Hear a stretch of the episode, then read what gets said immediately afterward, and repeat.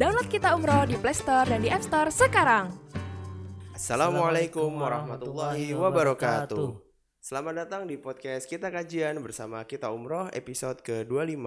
Balik lagi dengan saya Rifki dan di sebelah saya ada Restu.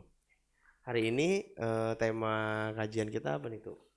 Nah, buat kali ini nih Cah di episode 25 ya Cah ya. Ya, Kita kayak bakal bahas ten- tentang yang horor-horor nih Cah.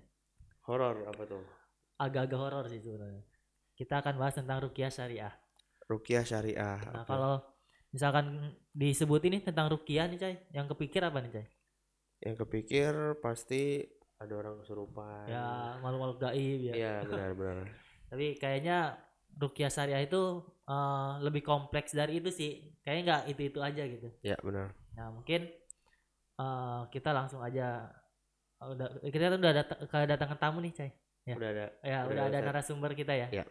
Siapa sih Cai? Narasumbernya Cai? Ustadz Arif Rahman. Ustaz Arif Rahman ya. Ya. Ya bisa mungkin bisa langsung perkenalan kali ya. Ya, karena kan karena baru beliau baru juga, pertama ya. kali ya. Hmm. Eh, Ustaz, assalamualaikum Ustaz. Waalaikumsalam warahmatullahi wabarakatuh. Ya Ustaz, eh, boleh diperkenalin Ustaz nih? Iya. Eh, dari siapa biar teman-teman juga yang mendengar podcast kita kajian ini pada tahu gitu Ustaz. Iya, aha. Perkenalkan, ya saya saudara kalian seiman, Iya. Arif Rahman Hidayat. Asal dari Cilengsi. Saya saat ini masih studi di Al Azhar Kairo, baru semester 6 ya. Mengambil jurusan sastra Arab. Ya, insya Allah akan berbagi sedikit ilmu dan manfaat mudah-mudahan. Jadi Ya. ya sampai di situ aja ya. Ya. Ada yang perlu diketahui lagi nggak kira-kira? Ak- aktivitasnya apa nih? Kalau untuk sekarang saya sedang ya liburan ke Indonesia. Kebetulan kemarin baru ada urusan yang cukup penting sih pulang ke Indonesia menyempurnakan agama alhamdulillah. Masya Allah. Berarti Ah. baru nikah dong nih Ustaz? Iya baru nikah. ya saya pulang ini dalam rangka nikah, menjemput Ah, istri. ya. Wah. Berarti istri mau dibawa ke Al Azhar. Iya diajak. Diajak dong nggak dibawa. Oh, Kalau iya, benar. Iya, diajak. Diajak. Naik Diajak pesawat. tuh. Ah. Insya Allah. Alhamdulillah ya. Semoga menjadi keluarga yang sakinah mawaddah warahmah. Amin. Amin. Ya. Oke, boleh. Boleh langsung dimulai kali Ustaz ya Ya. kajiannya tentang rukyah syariah Ustaz. Oke. Oke, bismillah. Alhamdulillah wassalatu wassalamu ala Rasulillah wa ala alihi wa ashabihi wa man tabi'ahum bi ihsanin ila yaumil qiyamah. Ashhadu an la ilaha illallah wahdahu la syarikalah wa ashhadu anna Muhammadan abduhu wa rasuluhu la nabiyya ba'dah. Ya segala puji dan syukur kita panjatkan atas segala limpahan nikmat dari Allah Subhanahu wa taala yang tiada terhitung nikmat terutama nikmat iman nikmat Islam dan nikmat yang sering kali terlupa dari setiap orang di mana Rasulullah Shallallahu Alaihi Wasallam bersabda nikmatani magmunun fihima kathirun minan nas dua nikmat yang sering kali manusia lalai dari mengingat nikmat tersebut Ya. ada yang tahu nikmat apa aja Nikmat iman, nikmat Islam. Enggak. Oh, bukan. nikmat dua nikmat yang sering luput atau sering dilalaikan oleh manusia Apa tuh Ustaz? Yang pertama as-sihah, yang kedua al-farag, yaitu sehat dan waktu luang. Ya. Seringkali orang lalai nih ketika dia sehat, dia lupa kalau itu tuh nikmat gitu. Dan nikmat, sering kali nikmat itu disadari ketika nikmat itu telah dicabut. Ya, ketika kita sakit baru kita tahu betapa mahalnya sebuah kesehatan, betapa berharganya sebuah kesehatan dan itu tentunya nikmat gitu. Hmm. Kita hari-hari bisa menjalani hari-hari dengan lancar itu berkat kesehatan yang Allah berikan dan itu nikmat dan sering kali orang lupa untuk mensyukuri itu bahkan lupa untuk memanfaatkan kesehatannya untuk hal-hal yang baik. Nah, bicara kesehatan maka bicara juga pengobatan. Nah, ketika bicara pengobatan di antara pengobatan yang Rasulullah Shallallahu Alaihi Wasallam ajarkan adalah rukyah asyariyah. Rukyah syariah. Syariah. Apa sih? Apa itu rukyah? Kira-kira eh, Mas Restu nih, apa nih yang kira-kira difahami dari kata-kata rukyah itu? Kata-kata rukyah Ustaz ya. Nah, Kalau menurut saya sih rukyah itu segala jenis pengobatan Ustaz ya. Kalau rukyahnya aja, tapi Hmm. kalau udah digabung syariah berarti rukyah eh, pengobatan yang eh, sesuai dengan tuntunan syariah yang diajarkan oleh Rasulullah SAW Mhm, mhm. Oke, ya. nempel Nah, nempel lah tapi ya itu Lumayan. itu cukup eh, cukup menggambarkan tapi umum ya. Ah, jadi kalau rukyah itu sendiri bagian dari tibbun nabawi. Nah, tibbun nabawi itu tadi pengertian dari tibbun nabawi. Apa namanya? pengobatan yang diajarkan oleh Nabi. Nah, rukyah itu dalam kamus Munawir ya dijelaskan bahwa rukyah itu artinya jampi-jampi. Ah, jampi-jampi rukyah itu. Jadi dalam bahasa Indonesianya nih bahasa mudahnya secara bahasa itu jampi-jampi. Nah, setelah secara istilah syariat, istilah syar'inya ya menurut para ulama adalah doa yang di dalamnya ada perlindungan yang digunakan sebagai jampi orang yang sakit. Nah, sakit di sini ah, meliputi sakit karena gangguan apa namanya jiwa, gangguan dari jin dan sebagainya atau sakit yang berupa penyakit medis. Nah, jadi juga ketika ada orang yang memahami bahwa rukyah itu hanya untuk orang yang kesurupan atau orang yang kena guna-guna, nah itu pun keliru. Karena rukyah itu merupakan eh, obat yang atau pengobatan yang digunakan untuk segala penyakit. Dari apa namanya penyakit medis ataupun penyakit non medis gitu. Nah, nah, namun dalam sebuah hadis Rasulullah Shallallahu Alaihi Wasallam bersabda, Innar ruqa wat tamaim wat tiwalah syirkun. Sesungguhnya ruko jampi-jampi dan tamimah. Tamimah itu se- sesuatu yang disebut dengan mungkin kalau di Indonesia itu jimat. Jadi jimat yang digantung-gantungkan atau sesuatu yang dikeramatkan. Kemudian tiwalah, tiwalah ini pelet. Pelet itu adalah merupakan bagian dari kesyirikan. Nah, sebelum masuk ke pembahasan rukyah, kita juga harus paham tentang rukyah ini adalah doa-doa.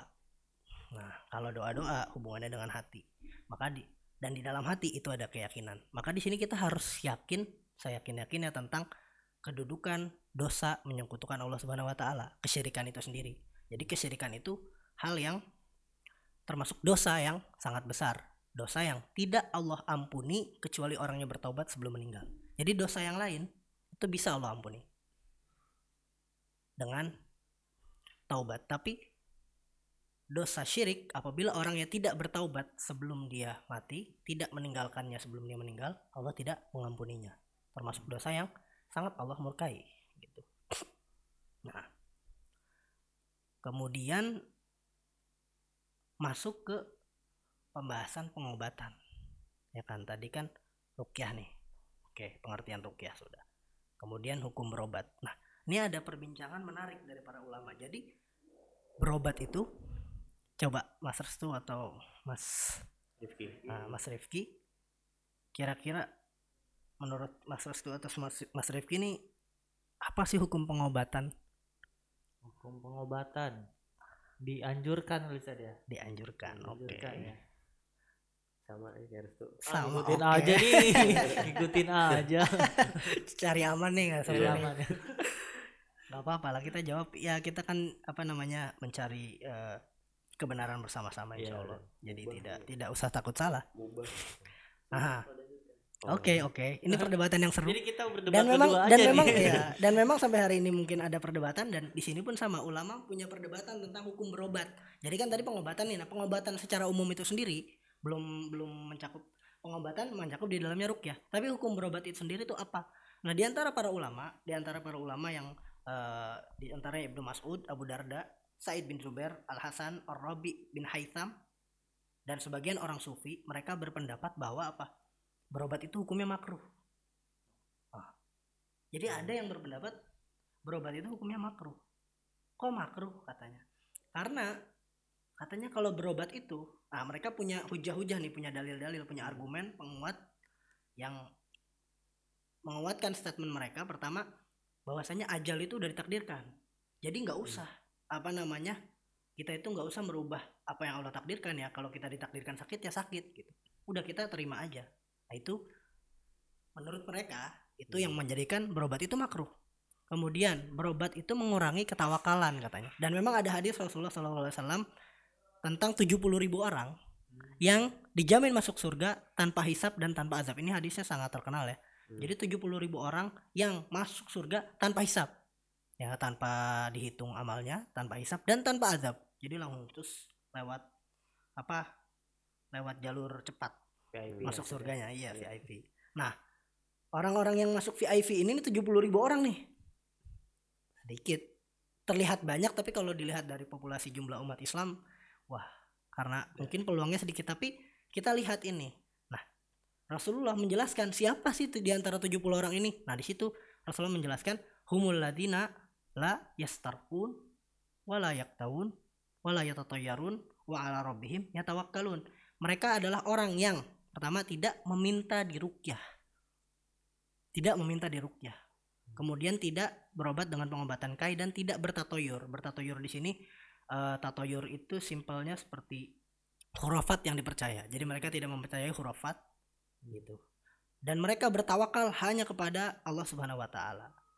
Orang-orang yang punya tawakal tinggi ini dan di antaranya di antara tanda ketawakalan itu ada tidak minta dirukyah gitu. Nah maka di sini oh berarti orang yang tidak berobat itu menurut mereka afdol. Menurut orang-orang yang mengatakan pengobatan itu makruh. Gitu. Mereka berhujahnya dengan itu. Kemudian hadis yang eh, hadis dari Rasulullah Shallallahu Alaihi Wasallam man iktawa wastarqa faqad baro'a minat tawakkul. Siapa yang dia berobat dengan pengobatan kai, pengobatan kai itu pengobatan dengan besi panas ya kalau kita nggak tahu. Jadi pengobatan dengan besi panas ditusukkan nggak tahu hari ini masih ada atau enggak saya kurang paham kalau mungkin ada sudah berubah menjadi bahasa medisnya apa. Tapi itu kalau pengobatan di Arab ini pengobatan kai itu dengan besi panas dan memang katanya itu manjur langsung menyembuhkan dengan izin Allah. Nah, tapi orang yang minta pengobatan kai dan minta dirukyah maka dia telah lepas baru aminat tawakul telah lepas dari ketawakalannya nah dengan apa namanya argumen-argumen penguat ini mereka kuatkan statement mereka bahwa apa bahwa berobat itu makruh katanya. Nah, tapi mayoritas ulama berpendapat tidak. Tentu tidak. Jadi berobat itu hukumnya ya boleh, masih boleh nih. Nah, bolehnya itu entah sunnah atau wajib atau anjuran atau mubah. Nah, di sini pertama mereka yang mengatakan boleh pertama mereka meriwayatkan tentang ada orang-orang Arab yang bertanya kepada Rasulullah, "Wahai Rasulullah, bolehkah kami berobat?" Nah, terus kata Rasulullah SAW bersabda menjawab mereka, "Ya, tentu." Bahkan apa berobatlah kalian karena sesungguhnya Allah tidak menurunkan satu penyakit pun kecuali ada obatnya. Kecuali ada satu penyakit yang Allah turunkan dan tidak ada obatnya. Apa itu? Matian. Ah, Kematian. Ya, benar. Barakallahu fiik. Jawabannya adalah kematian. Maka semua penyakit yang Allah turunkan itu tidak ada apa namanya? tidak mungkin tidak bisa terobati kecuali kematian. Nah, di situ menunjukkan bahwa ya ada jalan untuk berobat itu gitu. Kemudian wanunaz Allah Subhanahu wa taala berfirman, "Wa nunazzilu minal Qur'ani ma huwa shifaa'u wa rahmatul lil mu'minin." Wa la yazidu dhalimina illa khasara.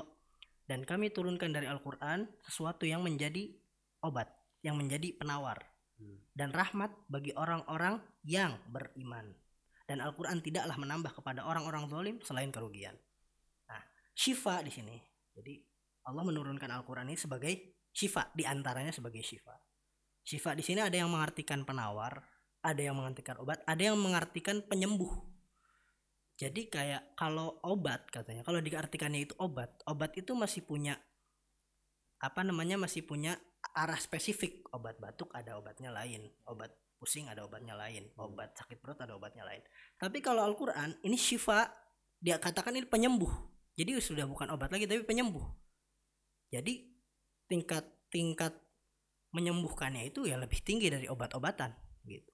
Karena memang Al-Qur'an itu Allah turunkan untuk penyembuh bagi sapi ada syaratnya bagi siapa? Orang-orang yang beriman.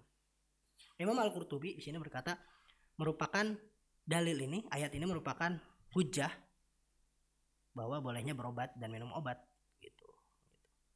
Kemudian Rasulullah juga dikatakan eh, apa namanya beliau berhijamah beliau apa namanya berbekam kemudian memberi eh, orang yang membekamnya itu ujroh Nah, memberi upah kepada orang yang membekamnya di sini juga diriwayatkan oleh Imam Nawawi dalam syarah Sahih Muslim hadis ini mengatakan atau menunjukkan bahwa berobat dan memberi upah pengobatan itu boleh nah, gitu Kalau- berarti eh, kompleks juga ya cah ya Kompleks kira juga. itu anak kira tuh eh, terkait rukiah ini hanya untuk yang ya pengobatan pengobatan pengobatan pengobatan yang dilakukan oleh setan itu atau oleh penyakit penyakit ain Oh ya.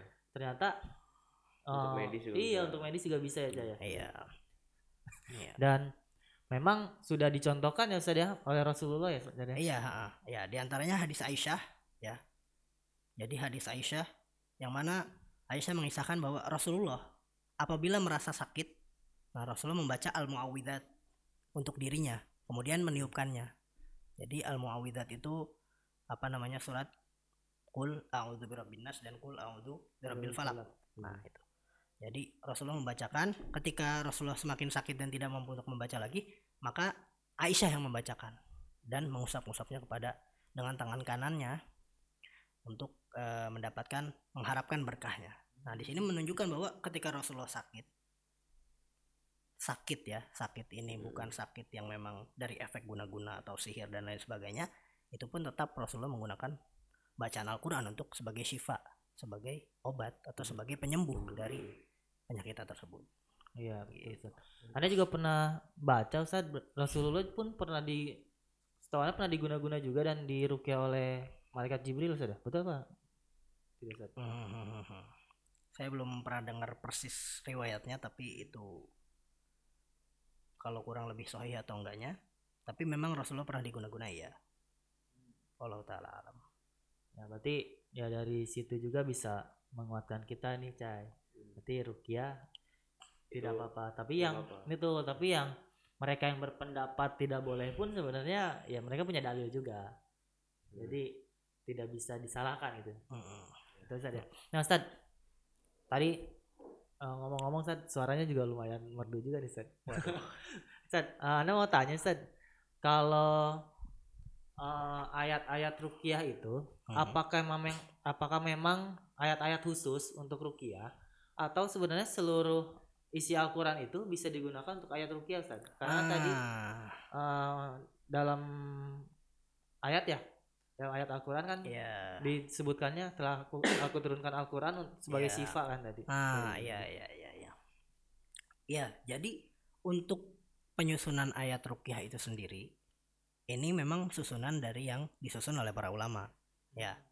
Dan memang itu ada misalnya dia ada ayat syifa misalnya, ayat penyembuh yang memang dia memiliki makna di situ. Biasanya memiliki makna tentang syifa. Atau ada ayat yang memang ayat itu di eh, pernah diriwayatkan kalau Rasulullah menggunakan ayat itu sebagai rukyah gitu. Tapi memang tadi min jadi wa nunazzilu minal Qur'an min di sini dari di sini darinya itu bukan menunjukkan sebagian tapi memang keseluruhan Al-Qur'an ini syifa. Nah, itu juga ya itu juga poin yang memang banyak eh, ahli tafsir eh, menjelaskan ini. Jadi min di sini itu keseluruhan. Gitu dari Al-Fatihah sampai An-Nas itu memang mengandung penyembuh. Makanya eh, sebetulnya banyak kasus dan fleksibel ada kasus ketika Rasulullah ketika sahabat sakit A kemudian dibacakannya Al-Fatihah tujuh kali atau apa. Nah, itu juga memang susunan-susunan ini pun ada misalnya eh, beberapa ulama yang memang menyusunkan untuk kita ya, beberapa ulama-ulama hari ini yang menyusunkan untuk kita ayat-ayat rukyah itu sendiri. Ayat-ayat rukyah itu sendiri misalnya ayat-ayat yang memang berkaitan ayat-ayat ibtalus sihir, ayat yang memang untuk mengusir sihir. Maka di situ ayat yang memang berkaitan dengan apa namanya makna-makna sihir itu sendiri. Atau ayat yang di situ menjelaskan kebesaran Allah Subhanahu wa taala atau memang berdasarkan hadis Rasulullah yang menjelaskan seperti misalnya membaca Al-Baqarah di rumah. Nah, maka Rasulullah pun menjelaskan Al-Baqarah ketika dibacakan di rumah maka setan lari dari rumah tersebut. Begitu.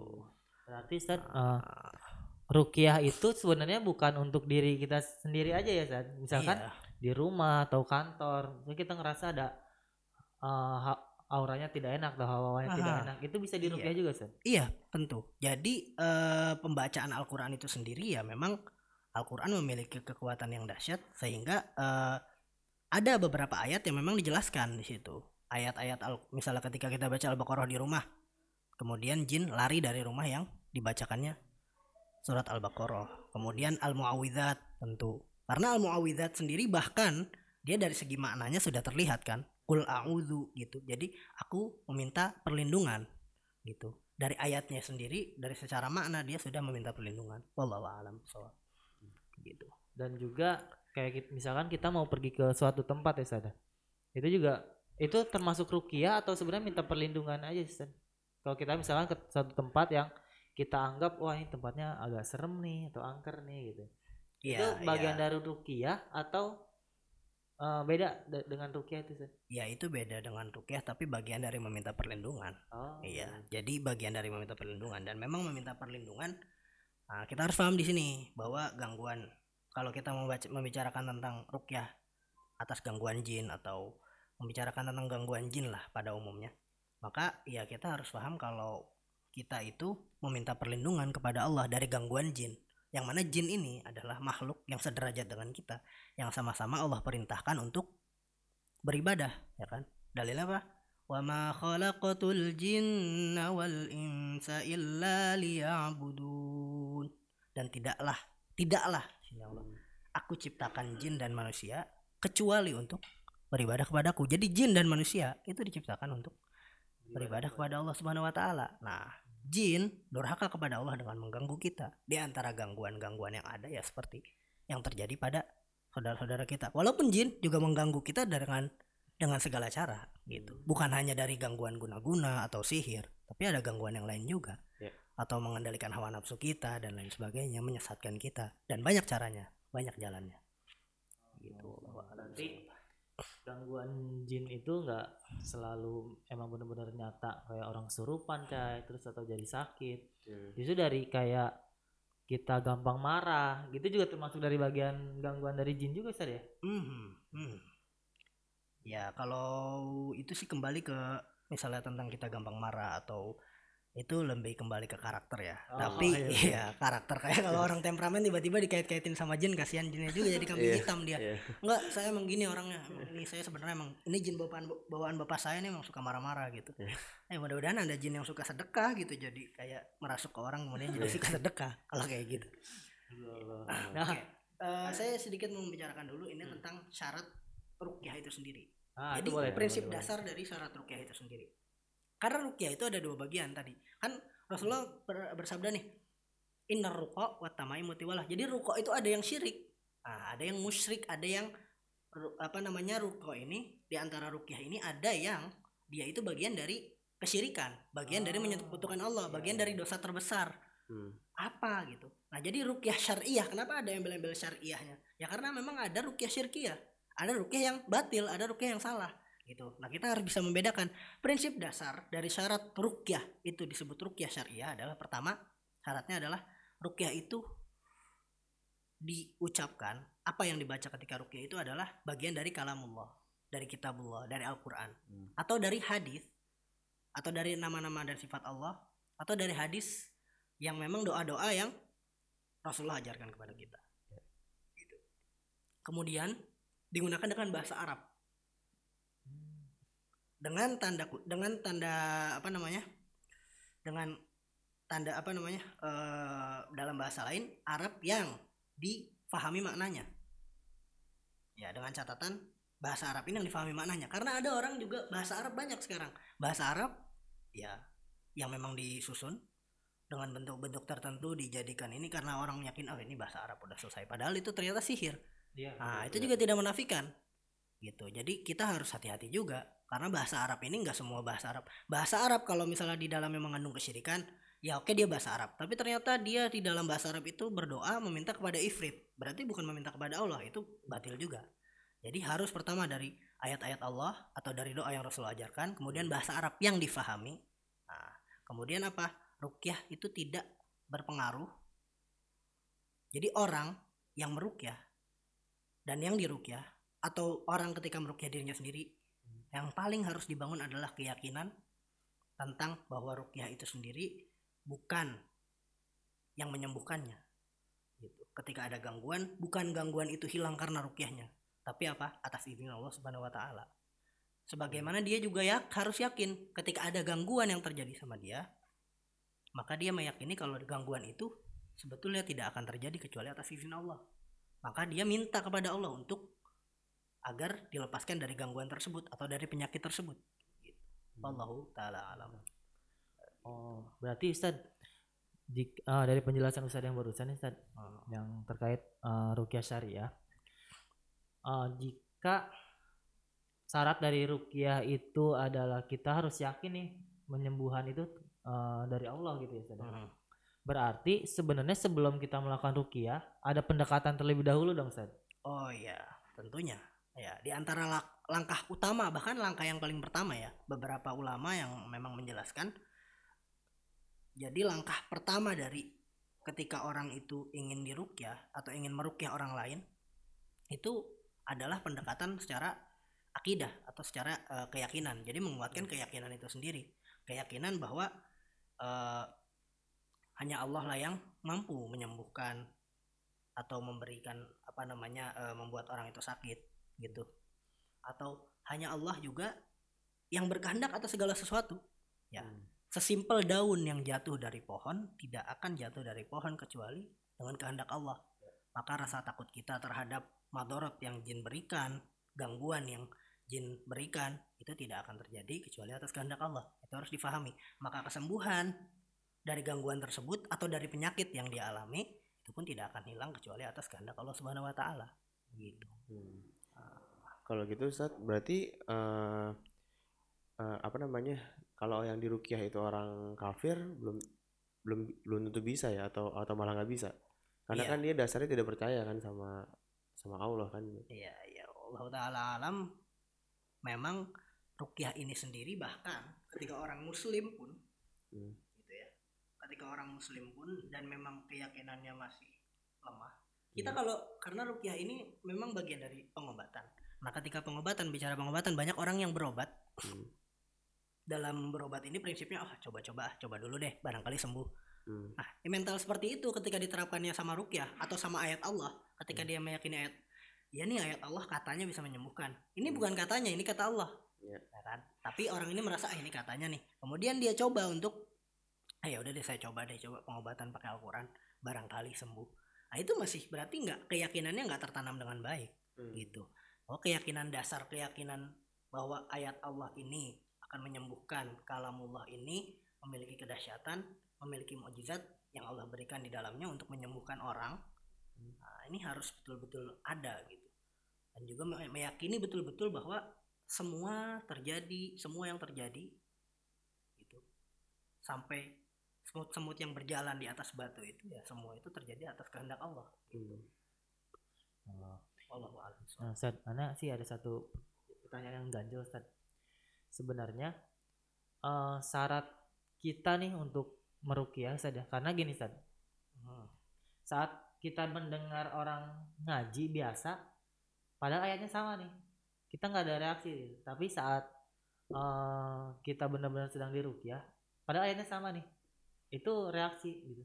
Nah, itu apakah ada hubungannya, Ustaz, sebenarnya? Atau ada syarat-syarat Nah, dari di- nah, rukyah itu? kembali ke kembali ke sama kayak tadi ketika dibicarakan oh nggak ada reaksi tapi ketika memang hatinya dihadirkan jadi itu lebih ke kehadiran hati bahkan orang dikondisikan untuk dirukyah pun Hmm. ketika hati hatinya tidak hadir untuk memang menerima ayat-ayat Allah menerima apa namanya meyakini dengan saya yakin yakinnya bahwa ayat Allah bisa menyembuhkan bahwa kesembuhan datangnya dari Allah maka itu pun sama tidak akan berpengaruh. Nah, jadi tidak akan bereaksi. Dan reaksi ini tentunya reaksi positif ya. Kalau reaksi hanya untuk oh biar orang keluar jinnya atau terlihat jinnya. Nah ini juga jadi poin bahwa orang yang misalnya dirukyah dari eh, guna-guna atau dari sihir atau dari jimat yang memang disimpan nah itu jimatnya juga harus dimusnahkan dulu.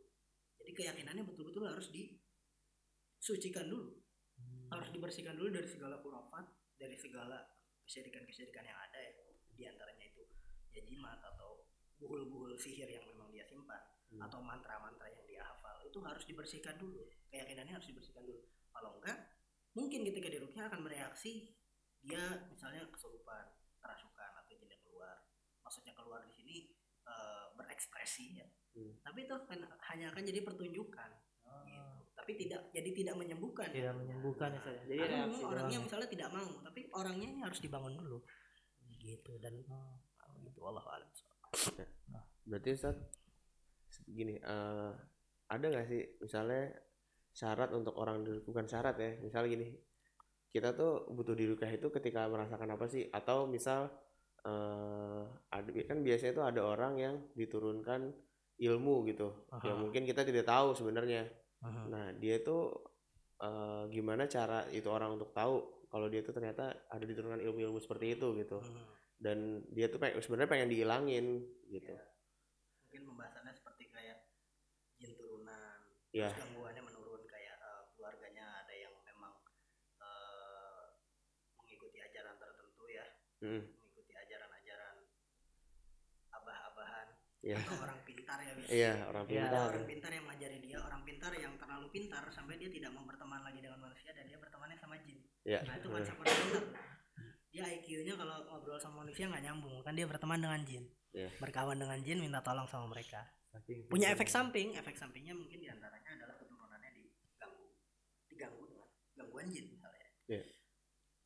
ketika orang merasa tidak tenang berzikir kepada Allah di majelis ilmu merasa tidak nyaman atau ketika dibacakan Al-Quran juga dia tidak nyaman Hmm. nah itu di situ mungkin efek-efek yang membuat kita ah sepertinya saya harus dirukyah Oh, gitu. Jadi lebih ke seperti itu. Tapi kalau misalnya merasa tidak terganggu, ya tidak ada masalah. Karena gangguannya bermacam-macam ya. hmm. Cuma ya itu juga kembali ke yang masalah tadi. Ketika kita bicara masalah jin dan ya terutama fenomena di Indonesia, terutama anak muda. Kalau sepertinya kalau kayak klinik-klinik yang sekarang ilmu kebal Hmm. atau ilmu tampan, kayaknya hari ini udah nggak udah nggak udah nggak laku ya. Karena Hmm. hari ini banyak orang yang cukup bisa tampan dengan filter ya, jadi nggak perlu Iya. pakai PLS.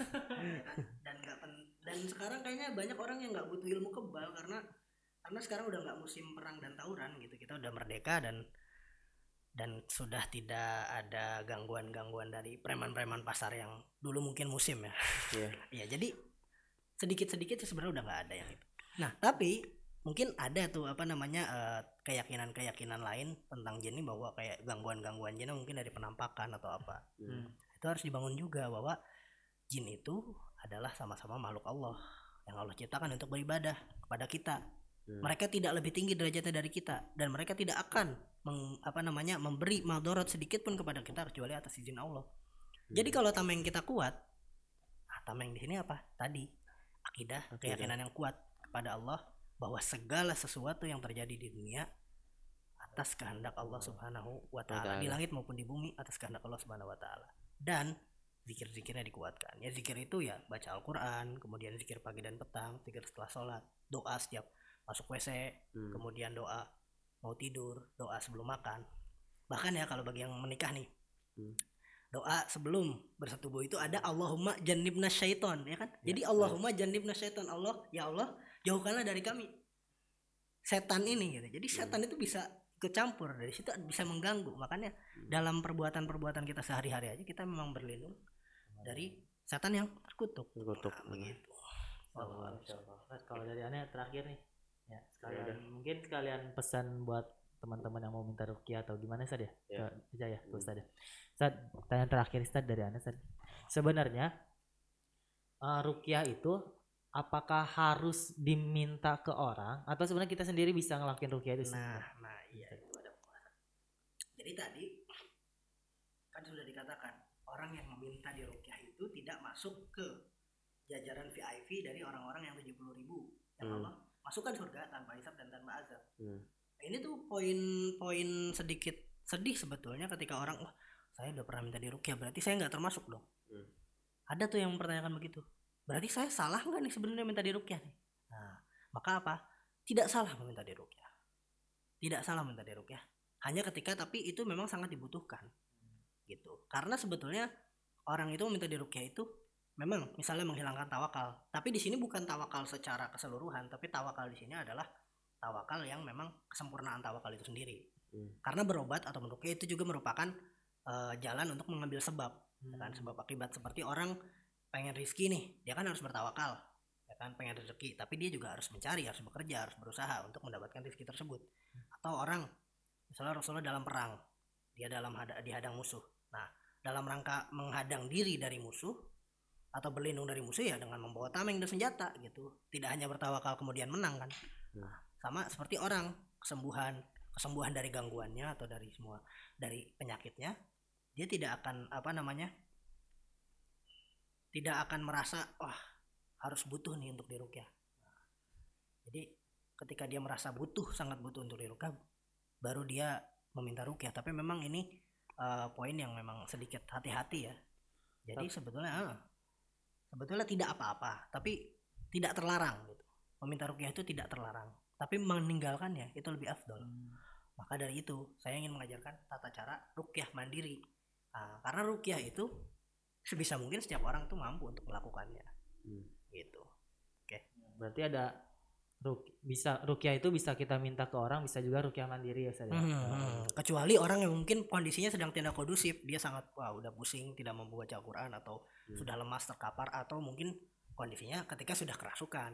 Nah mungkin dia minta diminta untuk dirukyah. Tapi kalau misalnya kondisinya kondusif dia mampu lebih afdolnya adalah dia merukyah dirinya Diri sendiri. sendiri, ah, gitu Alhamdulillah. oke Mudah-mudahan nanti kita bisa di lain kesempatan bisa praktek langsung nih ya rukyah Iya, mandiri ya benar. Ustaz Ca ya. Ya. Mhm. Karena waktu juga nih Cai Ah. kayaknya udah Dan juga semoga pendengar eh, bisa mendapatkan manfaat nih iya benar-benar. tentang rukiah ini gitu. Jadi terima kasih Ustadz atas jawaban-jawabannya. oke Semoga ya alhamdulillah lah bisa menjawab gambaran umum kita tentang rukyah ya Cai ya. Ya benar. Oke, kita tutup aja itu ya. Iya betul betul. Mari kita tutup podcast hari ini. Wassalamualaikum warahmatullahi wabarakatuh.